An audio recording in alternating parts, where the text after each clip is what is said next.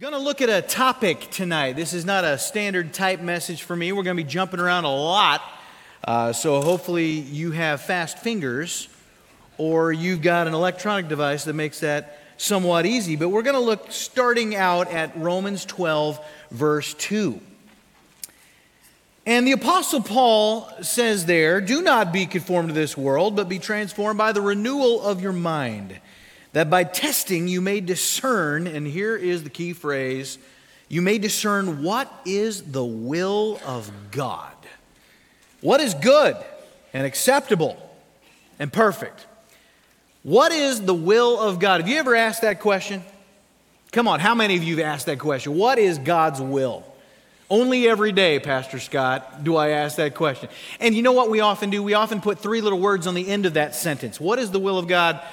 For my life? What is the will of God for me?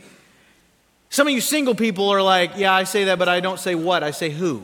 Who? Who is the will of God? What's her name? What's his name? You know? And we ask this question about God's will with regard to the big decisions of life. You know, where, we should live, what job I should pursue, who I should date, who I should marry, how many kids should I have? Uh, you know, what is my, my purpose in life? Where should I attend church? All of these things. Uh, we all want to know the will of God. We don't always know how to get there, how to arrive, how to conclude what His will is. Now, we've got our methods. Some of us like to rush into something because we think it's what we want, and after we rush into it, then we spend a lot of time trying to convince ourselves and those around us that this thing that I've pursued is, in fact, the will of God. That's one method. Some of us don't like to rush into things. We take our time and we're waiting for something before we move. We're, we're still like a stone and we're waiting for a sign, waiting for some big indicator, some divine thing, something supernatural, something circumstantial, perhaps. I heard a story about a guy who lived in London's East End and he had a problem. He was in love with two women. He was in love with the, uh, the, the, the rapturous Sharon beautiful blonde. And he was also in love with the alluring Maria, a gorgeous brunette. But he knew in his heart it's wrong. It's wrong to be in love with two women. I got to pick one. But he didn't know. Which do I pick? Is it Sharon or Maria? Sharon or Maria? And he was going crazy with this. He just couldn't decide. And he was in, in his anxiety ambling through the streets of London. And he's just agonizing over this. And he sees a cathedral. And he was not a religious man. He, he never prayed, but he thought, well, it's worth a shot. He finds his way into that cathedral and he sort of slides to his knees in front of the altar and he, he cries out to the heavens in that thick Cockney accent. He says, Lord, whom shall I have? And then he opens his eyes, and there on the stained glass above the altar was his answer the words, Ave Maria.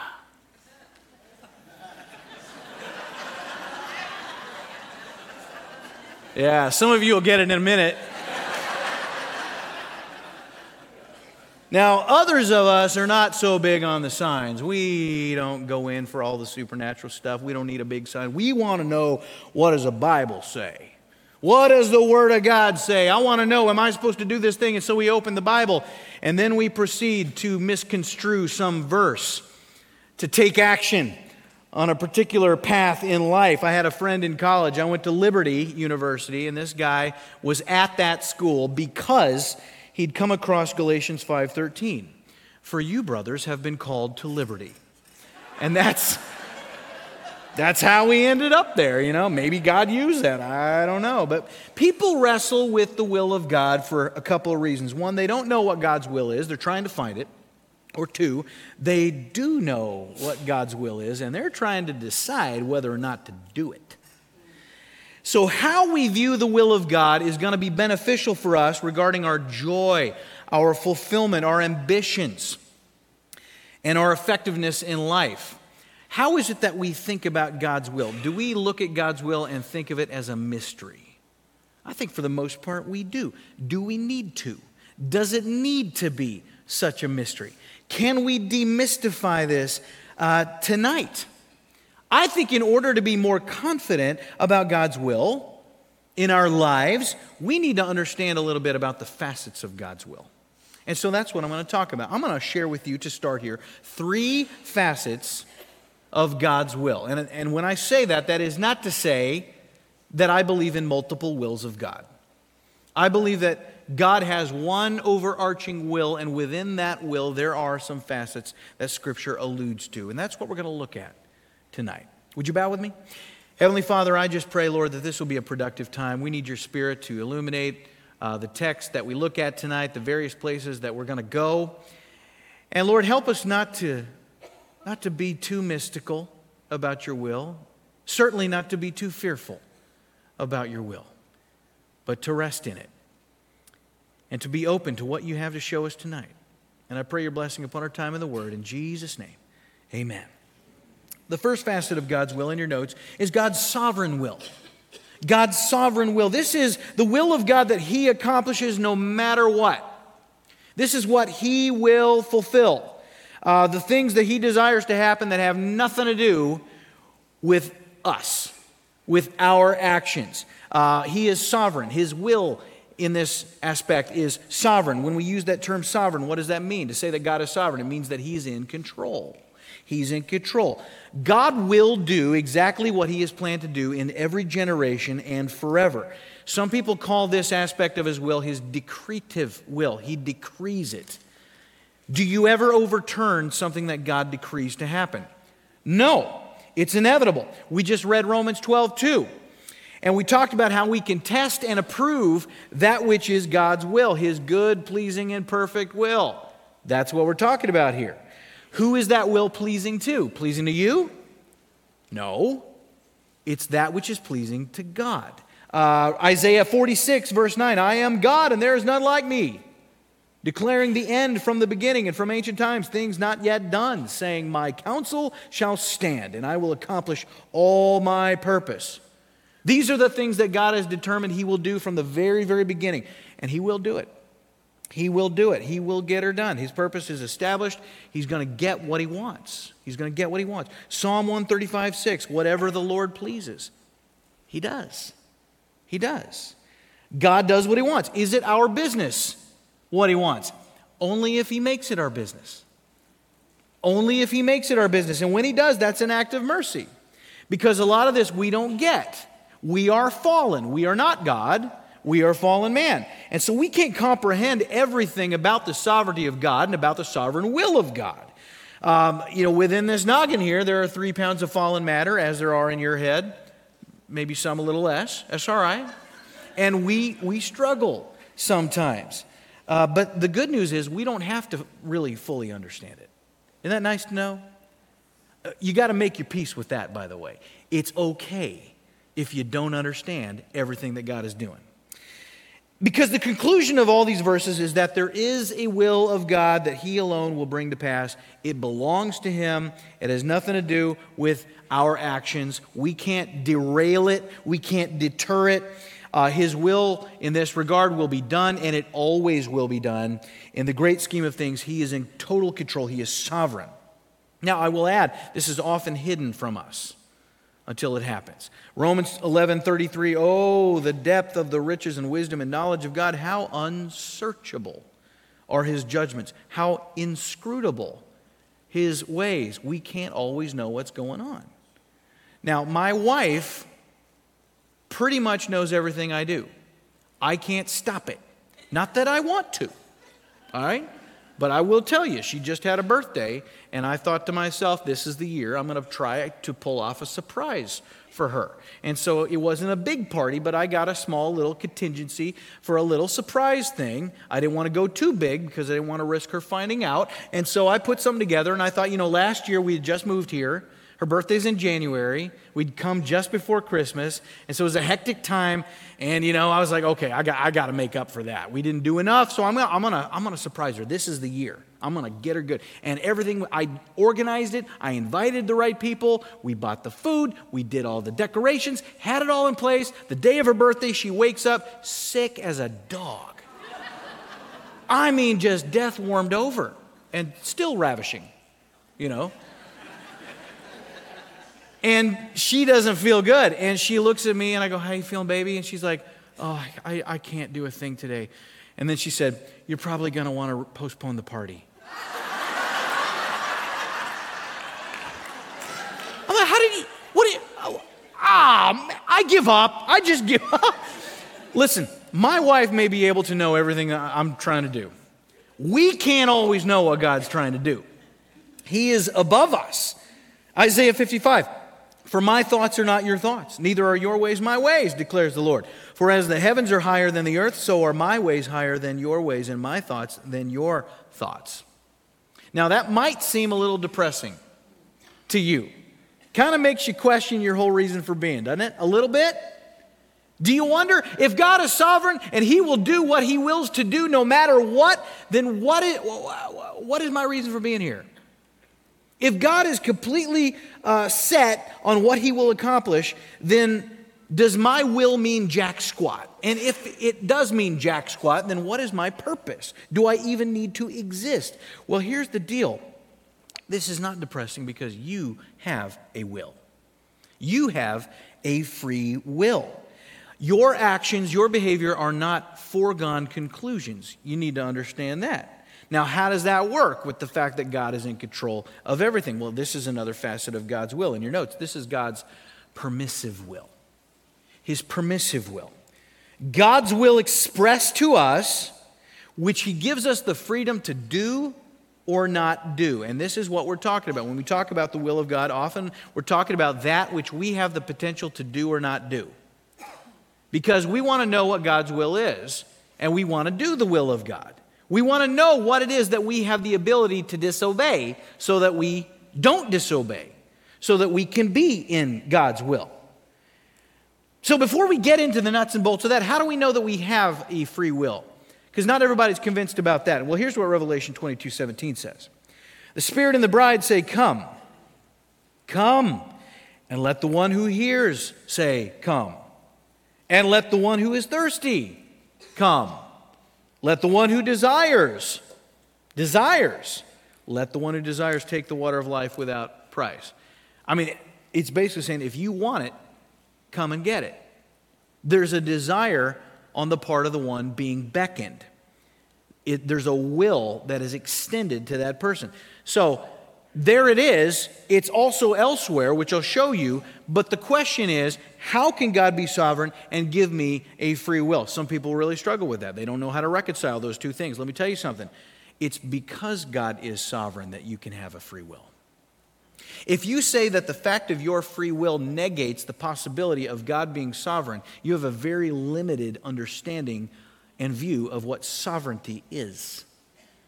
God is sovereign no matter what and He can be sovereign even if you have a free will. The reason that you have a will at all is because God gave it to you. Why did He do that? Because He loves you. When He created Adam, He loved Adam. When God looked at Adam, He said, It is good. It is good. It is very good. It is perfect. He, Adam was created in the image of God. What does God have? He has a will. Adam was created in the likeness of God. Therefore, Adam had a will. He was granted free will. God didn't make Adam a robot. That would not be a loving act. God created him with a will. He created you with a will. You, are, you and I are not little automatons. We're not pre programmed to do the will of God. Why did He give us a will? Because above all, what does God demand? What does God desire? He desires worship. Worship. And worship is authenticated by voluntary submission of the will. Can you force worship? Daniel, can you force everybody to worship? If you could, you would. Right? If Daniel could force us to worship during that worship time, we'd be like this. I mean, we'd be singing our guts out. But he can't impose his will on us. And it would not be loving to do so. And God does not impose his will in every regard on you you have been given a free will because worship requires a submission of the will. And even if you don't submit your will to God, you're still worshiping something. When you worship God, you are in His will. When you are out of His will, you are worshiping self. You understand? And so, what goes along with this Free will is the ability to choose that which is not pleasing to God in this permissive will. God allows things to happen that are not necessarily in accordance with his desires. Sin exists, okay? You already know that. You are witness to sin. You are guilty of sin, right? Everybody in here sins. How do you sin without a will? If God ordains everything, does he ordain your sin? No, that means that you got a will. And so this is a stumbling block for a lot of people who are atheistic. They don't believe in God. And you probably met somebody. They say, I don't believe in God. How come? Well, it's just too much evil. Have you heard somebody make that excuse? I don't believe in God. There's too much evil in the world. They don't understand the concept of free will. And you know what? If there was no such thing as free will, I would understand their argument. I really would. If, if, if God did not permit free will, and God by definition would be good, and evil is rampant as it is, yeah, that would cause me to question the existence of God. But, but free will does exist. But here's the, here's the good thing, all right? Is that within his permissive will, even though there is sin, even though there is evil, God is able to fulfill his own will. Despite our wickedness, despite sinful actions, and even in conjunction with our sinful actions. God can use wrong choices, realities of a fallen world to accomplish his greater purpose. If you know the story of Joseph, you know this to be true. We're studying Genesis on Sundays. Hope you can join us for that if you haven't, but eventually, probably next year, we'll get to Joseph. And Joseph, that saga begins with this guy. He's the youngest of, uh, starting out, it's 11 brothers. Later, there's going to be 12 brothers, but Joseph is his daddy's favorite. He's the apple of, of Jacob's eye. His brothers resent him, they can't stand him. And like all big brothers, at some point, they say to one another, Let's kill little bro. and then cooler heads prevail, and they say, No, let's not kill him, let's sell him. And so they fake his death and they sell him into slavery and they break dad's heart. And Joseph, from that moment forward, goes through a whole mess of horrible things. He gets accused of adultery, he gets imprisoned, he's set for execution, he gets forgotten, left to rot, and eventually, God shows favor, pulls him out of all of that. He's able to interpret the Pharaoh's dream. He is supernaturally elevated to become none other than the prime minister of Egypt. All because of the, ram- the, the rigmarole that he went through and all the horrible things and all the sinful actions perpetrated upon him. God used every circumstance to bring about his perfect will. And because he's prime minister of Egypt, later his family go through famine in Canaan. They come down to get food, and he's in a position to bless them. And then he reveals his identity. And here's what Joseph says to them in Genesis 50, verse 20 As for you, you meant evil against me, but God meant it for good to bring about that many people should be kept alive as they are today. And that's the character of God. He can use anything. Is it God's will that, that evil things happen to us? Is that what we're saying? No, it's not what we're saying. I've met people who have made horrible choices in their younger days. You know, they, they were promiscuous. Maybe they contracted an STD. Maybe they were a substance abuser or an alcoholic. Maybe they're in a gang. Maybe they, they committed all kinds of crimes, stuff like that. Then they come to faith in Jesus. He redeems them, transforms them, and now they are uniquely qualified to minister to people who are struggling in those same phases of life they, they used to struggle in. And God uses their experience. Does that mean that God willed for all that stuff to happen to them? That is not how I'd characterize that. I'd say this is God's sovereignty utilizing the free will of man in which sin is permitted, but because God is sovereign, he can use it to accomplish his greater purpose. Isn't that beautiful? That's a beautiful thing. But what about God's specific call on my life? Well, I don't want to miss out on his secret will. I mean, if there's things that he hides from us, then I don't want to miss out on that. Well, before we dive into that, let's not complicate this, I want to know about the will that he's already revealed. Before I start worrying about missing a secret will, what part of his will do I know about? What has he granted me access to? And this is the third facet. In your notes, it's God's proclaimed will. His proclaimed will. This is his will revealed in Scripture. I, wanna, I want you to look at Psalm 143. Uh, David was obsessed with the will of God. There are entire chapters in the Psalms that deal with the will of God. Look at Psalm 143:10. What does he say? Teach me to do your will. Teach me to do. Not understand, not know, not find, not uncover, not manifest. Teach me to do your will. And that implies that there is a will of God that is revealed already. David isn't baffled about what God's will is, he just needs the empowerment to do it, you see. And you might find that odd. You might say, Well, I've searched the entire Bible for the name of the person I'm supposed to marry, and I can't find it anywhere. Well, let's refine your focus a little bit here. Our problem is not information, our problem is obedience. So rather than worrying about knowing the will of God, we need to focus on doing the will of God. Where do we find it? Here, here is what I want to tell you. You want to know what God's who wants to know what God's will for their life is? You want to know? I know what it is. I know what God's will for your life is. Does that sound smug? Well, I don't have any greater access than you do because it's revealed in His Word. All right, these are six things. Six things that are included in God's revealed will for you. Number one in your notes, God wants you to know grace. He wants you to know grace. It's God's will, first and foremost, before you worry about anything else in your life. It is His will that you be saved, that you be born again. I know that is some earth shattering news right there. But there are some who disagree with that. There are some people who say that it's not God's will that everyone be born again.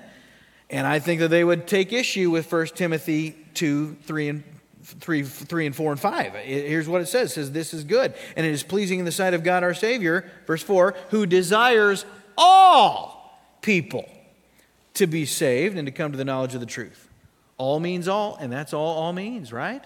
He desires how many people to be saved?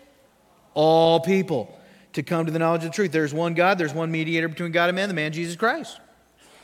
Amen. 2 Peter 2, uh, 3 9, rather, the Lord is not slow to fulfill his promise, as some count slowness, but is patient toward you, not willing that any should perish, but that all should reach repentance. That's kind of a double expression of the same truth. He doesn't want anybody to perish, he doesn't want anybody to die out of relationship with Christ.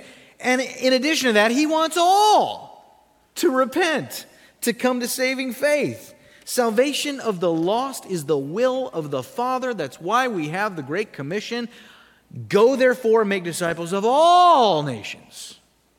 Okay? 1 John 2 17, and the world is passing away along with its desires, but whoever, whoever, not but a limited few, whoever does the will of God abides forever. To abide forever is to go to heaven. That's eternal life. How does it say that you can know that you're going to abide forever? It's those that do the will of God. How do you go to heaven? Is it by works? No, it's by grace through faith, isn't it? So, whoever does the will of God, what is the will of God? It's the will of God that you trust. You come by faith and receive the grace of Jesus Christ. And we all know non believers. Some of the non believers that we know have a church background, some of them don't. But a lot of them have this concept of God. Even if they don't know Christ, they understand that there is a God. There's someone greater than them, and they want to know what His will is. They want to, they want to be in God's plan, and they will verbalize that. Can they? Can they know what God's will for their life is? Not if they don't know Jesus. Not if they don't know Jesus. You'll never know God's will unless you first receive God's grace. So, no one who has rejected Christ will ever be in God's will. This is step one. 1 Corinthians 2 9. But it, as it is written, what no eye has seen, nor ear heard, nor the heart of man imagined, what God has prepared for those who love him, these things God has revealed to us through the Spirit. Through the Spirit. For the Spirit searches everything, even the depths of God. If you don't have the Spirit, you're not going to know what the will of God is, what the things of God are. And by the way, I would add to this not only does He want you to be saved, not only does He want you to be born again, He wants you to be baptized. He wants you to follow Him in believer's baptism. Not because you don't go to heaven if you're not baptized. We don't believe water baptism saves you. And by the way, we're going to have another baptism Sunday coming up in February. They're one of my favorite days here at the Lamb's Chapel. We're going to give people the opportunity to come up and, and identify with Christ. And it's a beautiful picture of the inward transformation of your salvation where spiritually you died and were buried and you rose again a new creation. And when we dunk you, that's a picture of that. And it has an effect, it, it's a testimony of the gospel. And we have people that have come to faith in Christ because they've seen people picture the gospel through baptism. But bap- water baptism, believer's baptism as we call it, is very important. It's an important step in your journey as a disciple. You want to know the will of God? I think it's good if you're a believer that you begin by being baptized, be obedient to the Lord, and then begin to grow, and you will learn what His will for your life is. So that's number one grow in grace, know grace. Number two in your notes, He wants you to grow in His Word. Grow in His Word, which means He wants you in the Bible every day. Are you in the Word of God every day? Not just Wednesday night, not just Sunday morning every day. Why? Psalm 119, 105. Your word is a lamp to my feet and a light to my path. You're on a path every day. Without the word of God, it's a dark path. You're going to stumble. You need something to light the way. Now that you're born again, what does he want? Eh, are, are you good? You done? You prayed the prayer? You got your fire insurance? Is that his will for your life? No. He wants you to become a disciple. Great Commission. Go therefore, make disciples. He didn't say, go therefore and ask people to pray a prayer. He wants you to grow. And so you can't grow unless you know what's in His Word. A disciple is a follower of Christ. How are you going to follow him if you don't know what his teachings are? Where are they to be found? They're found in the Word of God. 2 Timothy 3:16 All scripture is breathed out by God, profitable for teaching, for reproof, for correction, for training in righteousness, that the man of God may be complete, equipped for every good work. Uh, Ephesians tells us we're created in Christ Jesus to do good works. How do we know what those works are? They're found in the Bible. How do we know how we can be empowered to do those works? That's also found in the Bible. Some people say, well, I just pray a lot. That's great. You're going to need that little habit as you read the Word of God. But his primary revelation is found in the Scripture and you come to it. And yes, pray as you study. Ask God to help you understand it. Ask God to help you apply it. But you got to know the Word of God because that is the truth. And by it, you will recognize untruth and you will sidestep that which is not the will of God. If you know the right things, you will avoid the wrong things. How does the Department of the Treasury and Homeland Security identify counterfeit bills? Do they do it by studying the counterfeit? No, they study the genuine article. They look at actual currency so they can readily identify the, the wrong thing. And you study the Word of God so that you know untruth when you see it. And it's not just reading, there's a relationship here, there's obedience, there's application.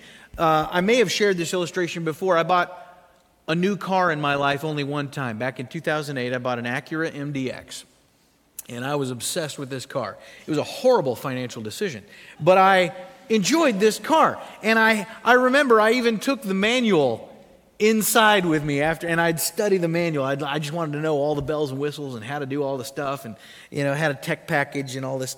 You know, I just was really consumed with this car. But what if, what if I'd hold up with that Acura MDX manual, and I just stayed in my in my house and I studied that and I pored over that and I, I just consumed it. And I even like memorized it. You know, I would write down swaths of the manual on little index cards and tape them to my mirror and commit them to memory. And what if I, you know, even learned Japanese to read it in its original language? All the while, the car is just collecting dust in the garage. What's the point of that manual? to operate the car. And so the Bible has application. You want to know the will of God? David says, Teach me to do it. To do it. All right? So there's that. And then number three in your notes, he wants his spirit to control you. What does that mean? That means be spirit filled. We just finished a whole series on Wednesdays about the Holy Spirit. When you were saved, the Holy Spirit came to live in you. We call that indwelling. But is that all God wants for you? No, He wants you to be filled. There's a difference. There's a difference.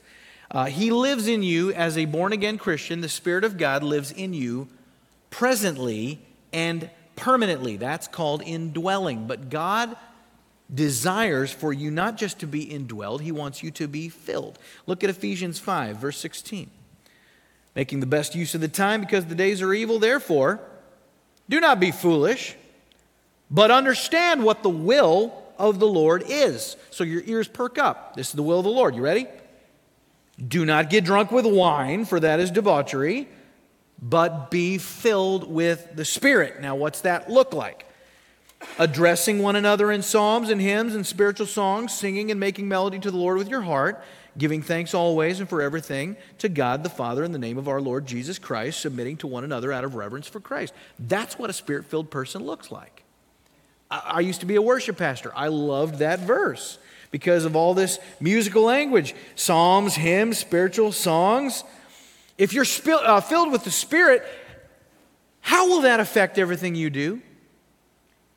It should affect almost every area. It should affect every area of your life. When we gather and we sing and worship, if you're spirit filled as you're doing that, how's that going to look? Are you going to be worried about what the guy next to you thinks of your voice? Are you going to be worried about when you raise your hands if you're being a distraction? Are you going to be thinking about your surroundings at all? No, because when you worship, you're, you're fixated on one person. It's an audience of one. You're, it's like you're a performer for an audience of one, Jesus Christ. That's, he wants us to be consumed with Him, you know? Now, you thought, well, I've got the Spirit. I'm born again. I've got the Spirit. Yes, you do, but God wants that spirit that lives in you to permeate every aspect of your life. When we say filled with the Spirit, we don't mean it's like a glass of water that you fill up to the top and you get more Spirit. You don't get more Spirit, He gets more you. He gets more control. I've heard a great illustration. It's kind of like to be indwelled is like the Spirit travels with you wherever you go, He's always present. You're in the car, He's in the seat next to you, no matter where you go when you are filled, He's behind the wheel. He has total control. Uh, Ephesians 4:30 Do not grieve the spirit of God by which you were sealed for the day of redemption. Let all bitterness and wrath and anger and clamor and slander be put away from you along with all malice. Be kind to one another. Tenderhearted, forgiving one another as God in Christ forgave you. Now, are we always kind to one another? Are Christians always kind to one another? What? You born again people can be rude? That can happen? Man. What's that mean? That means even though the indwelling is one time and it's permanent, filling requires repetition. You're not always filled. Peter gets filled like three times in the space of Acts 2 to 4. And so you're going to need to be filled, which means you, you need to be mindful of this. There's surrender involved. You surrender to the Lord. And it results in you doing the will of God. If you want to do the will of God, you need to be filled with the Spirit because that's when godly living is made possible through the empowerment. 1 Thessalonians 5:18. He says, "Give thanks in all circumstances." All circumstances? Yeah, for this is the will of God in Christ Jesus for you. Do you guys give thanks in all circumstances? I don't. How come? Because I'm not always filled with the Spirit. But if I was, I would give thanks. And it would, it would, it would be not just in the good times. Can you imagine? I've lost a few jobs in my day, as have you, I'm sure. Did you give thanks when you lost your job? now, maybe later, but not right away. And it kind of takes time till the filling catches up with your circumstances. And that's when you say, you know, that job stunk anyway. God's got something better for me. This is going to be a good thing, you know. Uh, 1 Peter 2.15, for this is the will of God, that by doing good you should put to silence the ignorance of foolish people. See, kind of reframe how you want to target foolish people. Instead of handling them in the flesh, if you're spirit filled, you handle them by doing good. You operate in the way that you were created by God to do. And in doing good works, you know what you do? You shut up fools. You kill them with kindness. You bombard them with the love of Christ. You say, I got some foolish people that really annoy me. Be nice to them in Jesus' name. Okay? That'll shut them up. Try it. Try it. Test it out. And then, number four, he wants you to grow in holiness. Grow in holiness. What is that? 1 Thessalonians 4 3, it is God's will that you be sanctified. Sanctified. What does that mean? That means you are becoming gradually like Jesus. He is molding you, shaping you. You are being made holy. You say, Well, wasn't I made holy when I became a Christian? There are three tenses to your salvation. When you put your faith in Christ, you were declared righteous. Okay? That's called justification. You are declared holy, declared righteous. Now, as you live out your faith, you are being sanctified. This is your sanctification. This is Christ through the Word of God and the Holy Spirit indwelling you, going to work on you and chipping away all of the things that aren't Jesus. So you look more and more like Him with every passing day. And one day, eventually, you're going to be glorified. That'll be your glorification. That's when you stand before Him in glory and He, he transforms you and, you and rids you of your flesh, of your sinful nature. And you will be fully righteous before Him. You see? So you're, righteous, you're declared righteous by faith, you're being made righteous through sanctification, and one day you will be made fully righteous through the eradication of your old nature, your old self, your flesh, your sinfulness. Romans uh, 15, 16, to be a minister of Christ Jesus to the Gentiles in the priestly service of the gospel of God, so that the offering of the Gentiles may be acceptable, sanctified by the Holy Spirit. It's an ongoing work in you. The Bible and the Holy Spirit work hand in hand to sanctify you. Sanctify means set apart. You're to live set apart. You're not to look like the world, you're to look like Christ. And so he wants you to be sanctified. I've had people come to me, they're like, How do I get serious about my faith? I, I used to uh, do young adults ministry, and I'd have some 20 somethings attend our group, and then they'd be like, I, I want to grow. I want to take you to the next level. And I'd say, Are you living with your boyfriend? You living with your girlfriend? They're like, Well, well yeah. But I, I, you know, maybe if I if I grow, I can I can rub off on them and blah blah blah. I'm like, nah, that's not how it works.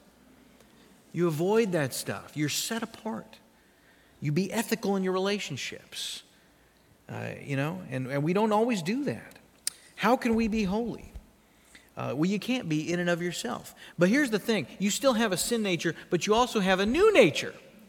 And so, just like being filled with the Spirit is surrender, you submit to your new nature. You follow the lead of the Spirit in your life. And God uses that to make you more like Christ. Why did Christ uh, uh, go into the wilderness to be tempted? What was his purpose in submitting to temptation, not relenting to temptation, but to allow himself to be tempted? What was the purpose of that? Did he go through that to show us how to do it? Was he giving us a blueprint? Was he saying, here's what you do? You quote this scripture to Satan, and then you're good. No, that's not why he did it. He did it to show us he was the only one who could do it. If you, if you went out in the wilderness to be tempted by Satan, you'd fail.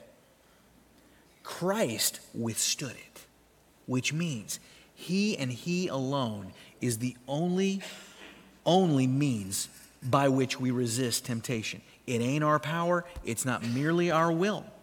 We have a free will, but it's really tied to our selfish, sinful desires. And so we have to submit to the only tr- steadfast, trustworthy force that can help us grow and resist temptation. All right? And then the fifth thing is that he wants you to grow in community. He wants you to grow in community because not only do we submit to the Holy Spirit, not only does James uh, uh, say submit to God, in Ephesians it says submit to one another. One another. One another is community. Ephesians 4 3, make every effort to keep the unity of the Spirit through the bond of peace. We are to be unified with one another.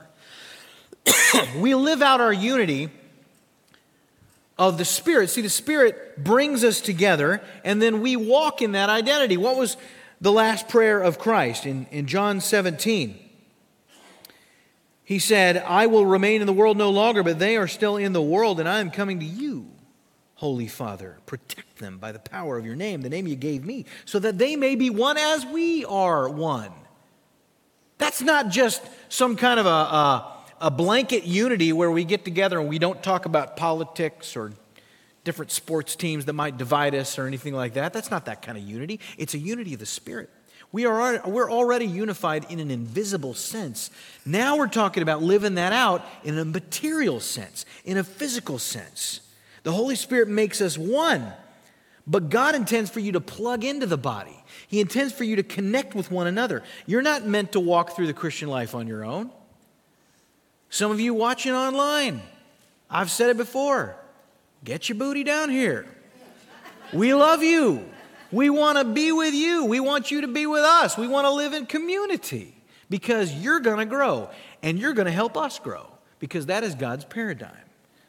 Okay? The, the church is not a standalone thing, it's just not a, a bunch of individual little people who are churches in and of themselves.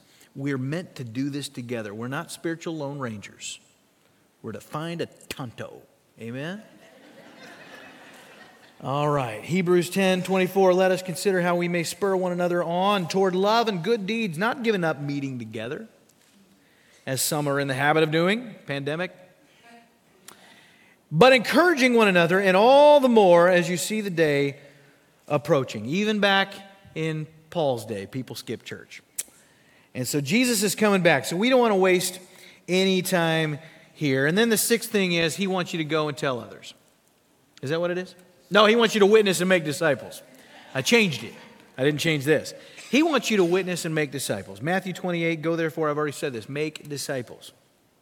Now, that necessitates that we tell them about Jesus. It just doesn't stop there. We witness, okay? We share the hope that is in us. We articulate the gospel. We let them know Jesus loves them. He died for them, He died for their sins, He paid the price.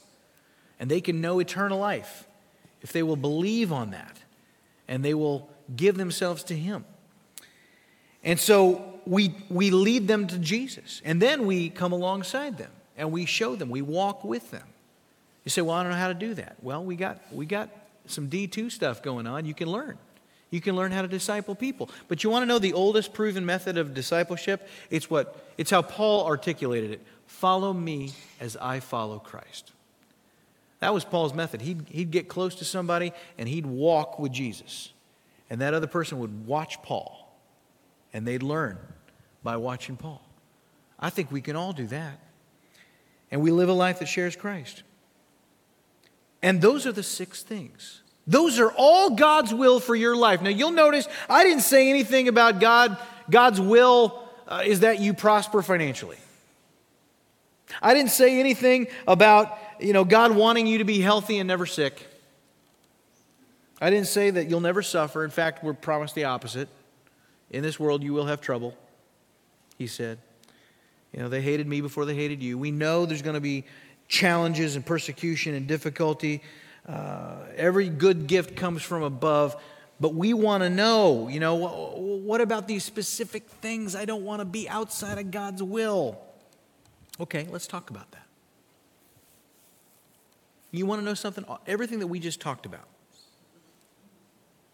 If God is accomplishing those things in your life, what we just went through, that, that the scripture is clear, this is His will. If you are seeing that fleshed out in your life. You are submitting to God in all of those areas. I mean, you're in community, you're in the Word, you're uh, being filled with the Spirit, you are, you are you know, taking advantage of the sanctification process. All of these things, if you are in line with all those desires of God in your notes, guess what? Do whatever you want. Some of you are like, uh, uh, you sure about that, Pastor Scott? Yeah, I mean it. Do whatever you want.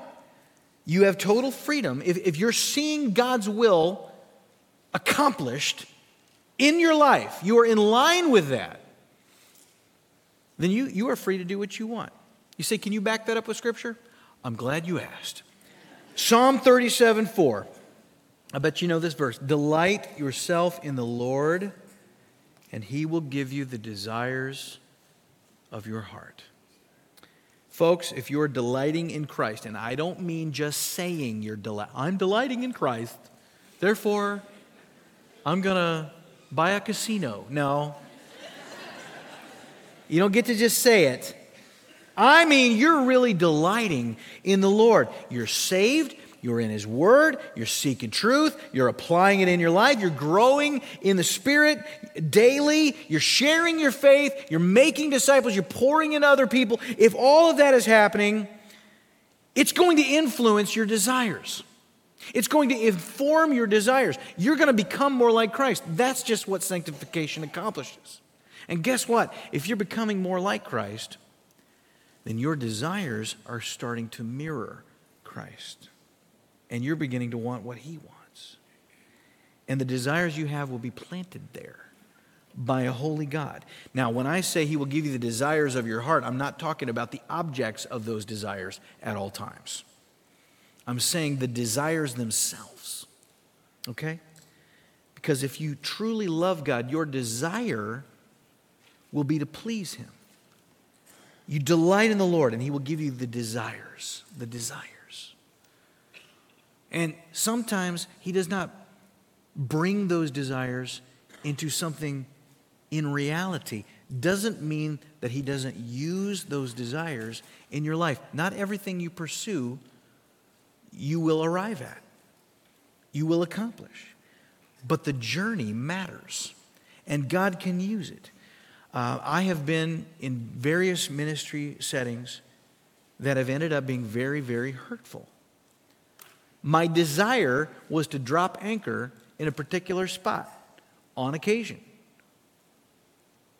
And it didn't work out. And sometimes it didn't work out because two brothers parted ways and there were righteous reasonings and it can be painful but ultimately god adjusts our story and he uses our desires which are born out of us becoming like him and delighting in him and so i'm confident in saying that we could choose to do whatever we want as long as we're following the revealed uh, will of god if you're doing all those things that I'm talking about, you are delighting in the Lord. Here's what Augustine said. Augustine said, uh, one of the church fathers, he said, uh, Love God and do as you please. Love God and do as you please. Now, is that a license for sin? No, because no one that truly loves God is going to want to do anything antithetical to his word and therefore his will. And so I'm trying to demystify this. We want to be all mystical. I don't know why we cling to that so bad. We all just turn into Jedi. You know? I can't tell you how many times people come up to me and they go, you know, God told me to do this. Okay. Well, maybe, maybe He did. Maybe He did. But I guarantee you, a lot of the time when people say that, is, is, is it an audible thing all the time? I'm not denying that it can be. But I think most of the time, the course that they're choosing, they're choosing because they want to do it. They want to do it. Now, that doesn't mean it's not God's will. But let's be honest about it. Let's just say, you know what? I think the bigger question is is this one thing where I need to be? A dangerous conclusion is that there's one will of God. There's one destination that I got to arrive at, and if I don't hit that mark, I'm outside of God's will. I am disobedient. Folks, there are so many ways that you can please God. There's so many courses in life that are going to be honoring to the Lord. And you're not being disobedient because you choose one and not another. As long as they're both honoring to God. If God wants to redirect your path, guess what? He will. He has for me. Does that mean I was disobedient to pick a different path? Not if that path was pleasing to God. If you had the mindset that there's only one person in the world that you could marry, I would say the same thing. I'd say there's no one, there's a type And I've told many a young person, I think I've shared it in here. Don't get consumed with finding the one. There's no one. You look for a type of mate that is honoring to God. Make a list of the characteristics, the attributes that you're looking for. And at the top of that list better be this person loves Jesus Christ above all. Because if they love Jesus, they'll love you. And then descending on that list, you put these are the values that are non negotiable to me. This is the kind of value on having children that I want to see in my mate. This is the kind of job I would like to see them have because I'm called to this and I want them to be called. You know what I'm saying? Put physical stuff on there. It's okay. What are you attracted to? That's fine to pray for that, to wait for that. If you like tall, dark, and handsome, put it on the list. If you like short, bald, and hairy, put it on the list. Unless you're a dude, don't do that. But anyway.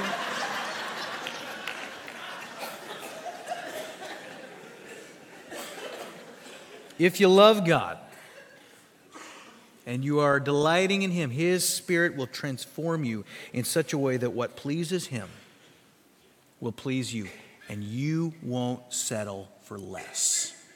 You won't settle for less. If you love me, you'll obey what I command. Words of Christ. Amen. All right. That's all I got for tonight. Let's let's bow. Heavenly Father, I thank you for your word and how often we try to make it so much more complicated than it is. Uh, because we've got access to the Spirit of God. You've revealed your word to us for a reason. You didn't intend for it to be a, a befuddling, uh, endless mystery at all times. And God, you want us to serve you. You desire worship. Why would we think that you would make it impossible? And so I pray for your, your favor, Lord, upon everyone in this room, that you would give them joy in their journey, wherever they are, to not be so fearful and consumed by what the future holds, because they know who holds the future and they know who holds the present. And I pray, Lord, that you'll give them a peace and a joy and an energy and a desire to serve you wherever they're planted at the moment. And that you order their steps. As we plan our way, God, we know that you are ordering our steps on this path. And we trust you as you do. And we pray this today in Jesus' name. Amen. Amen.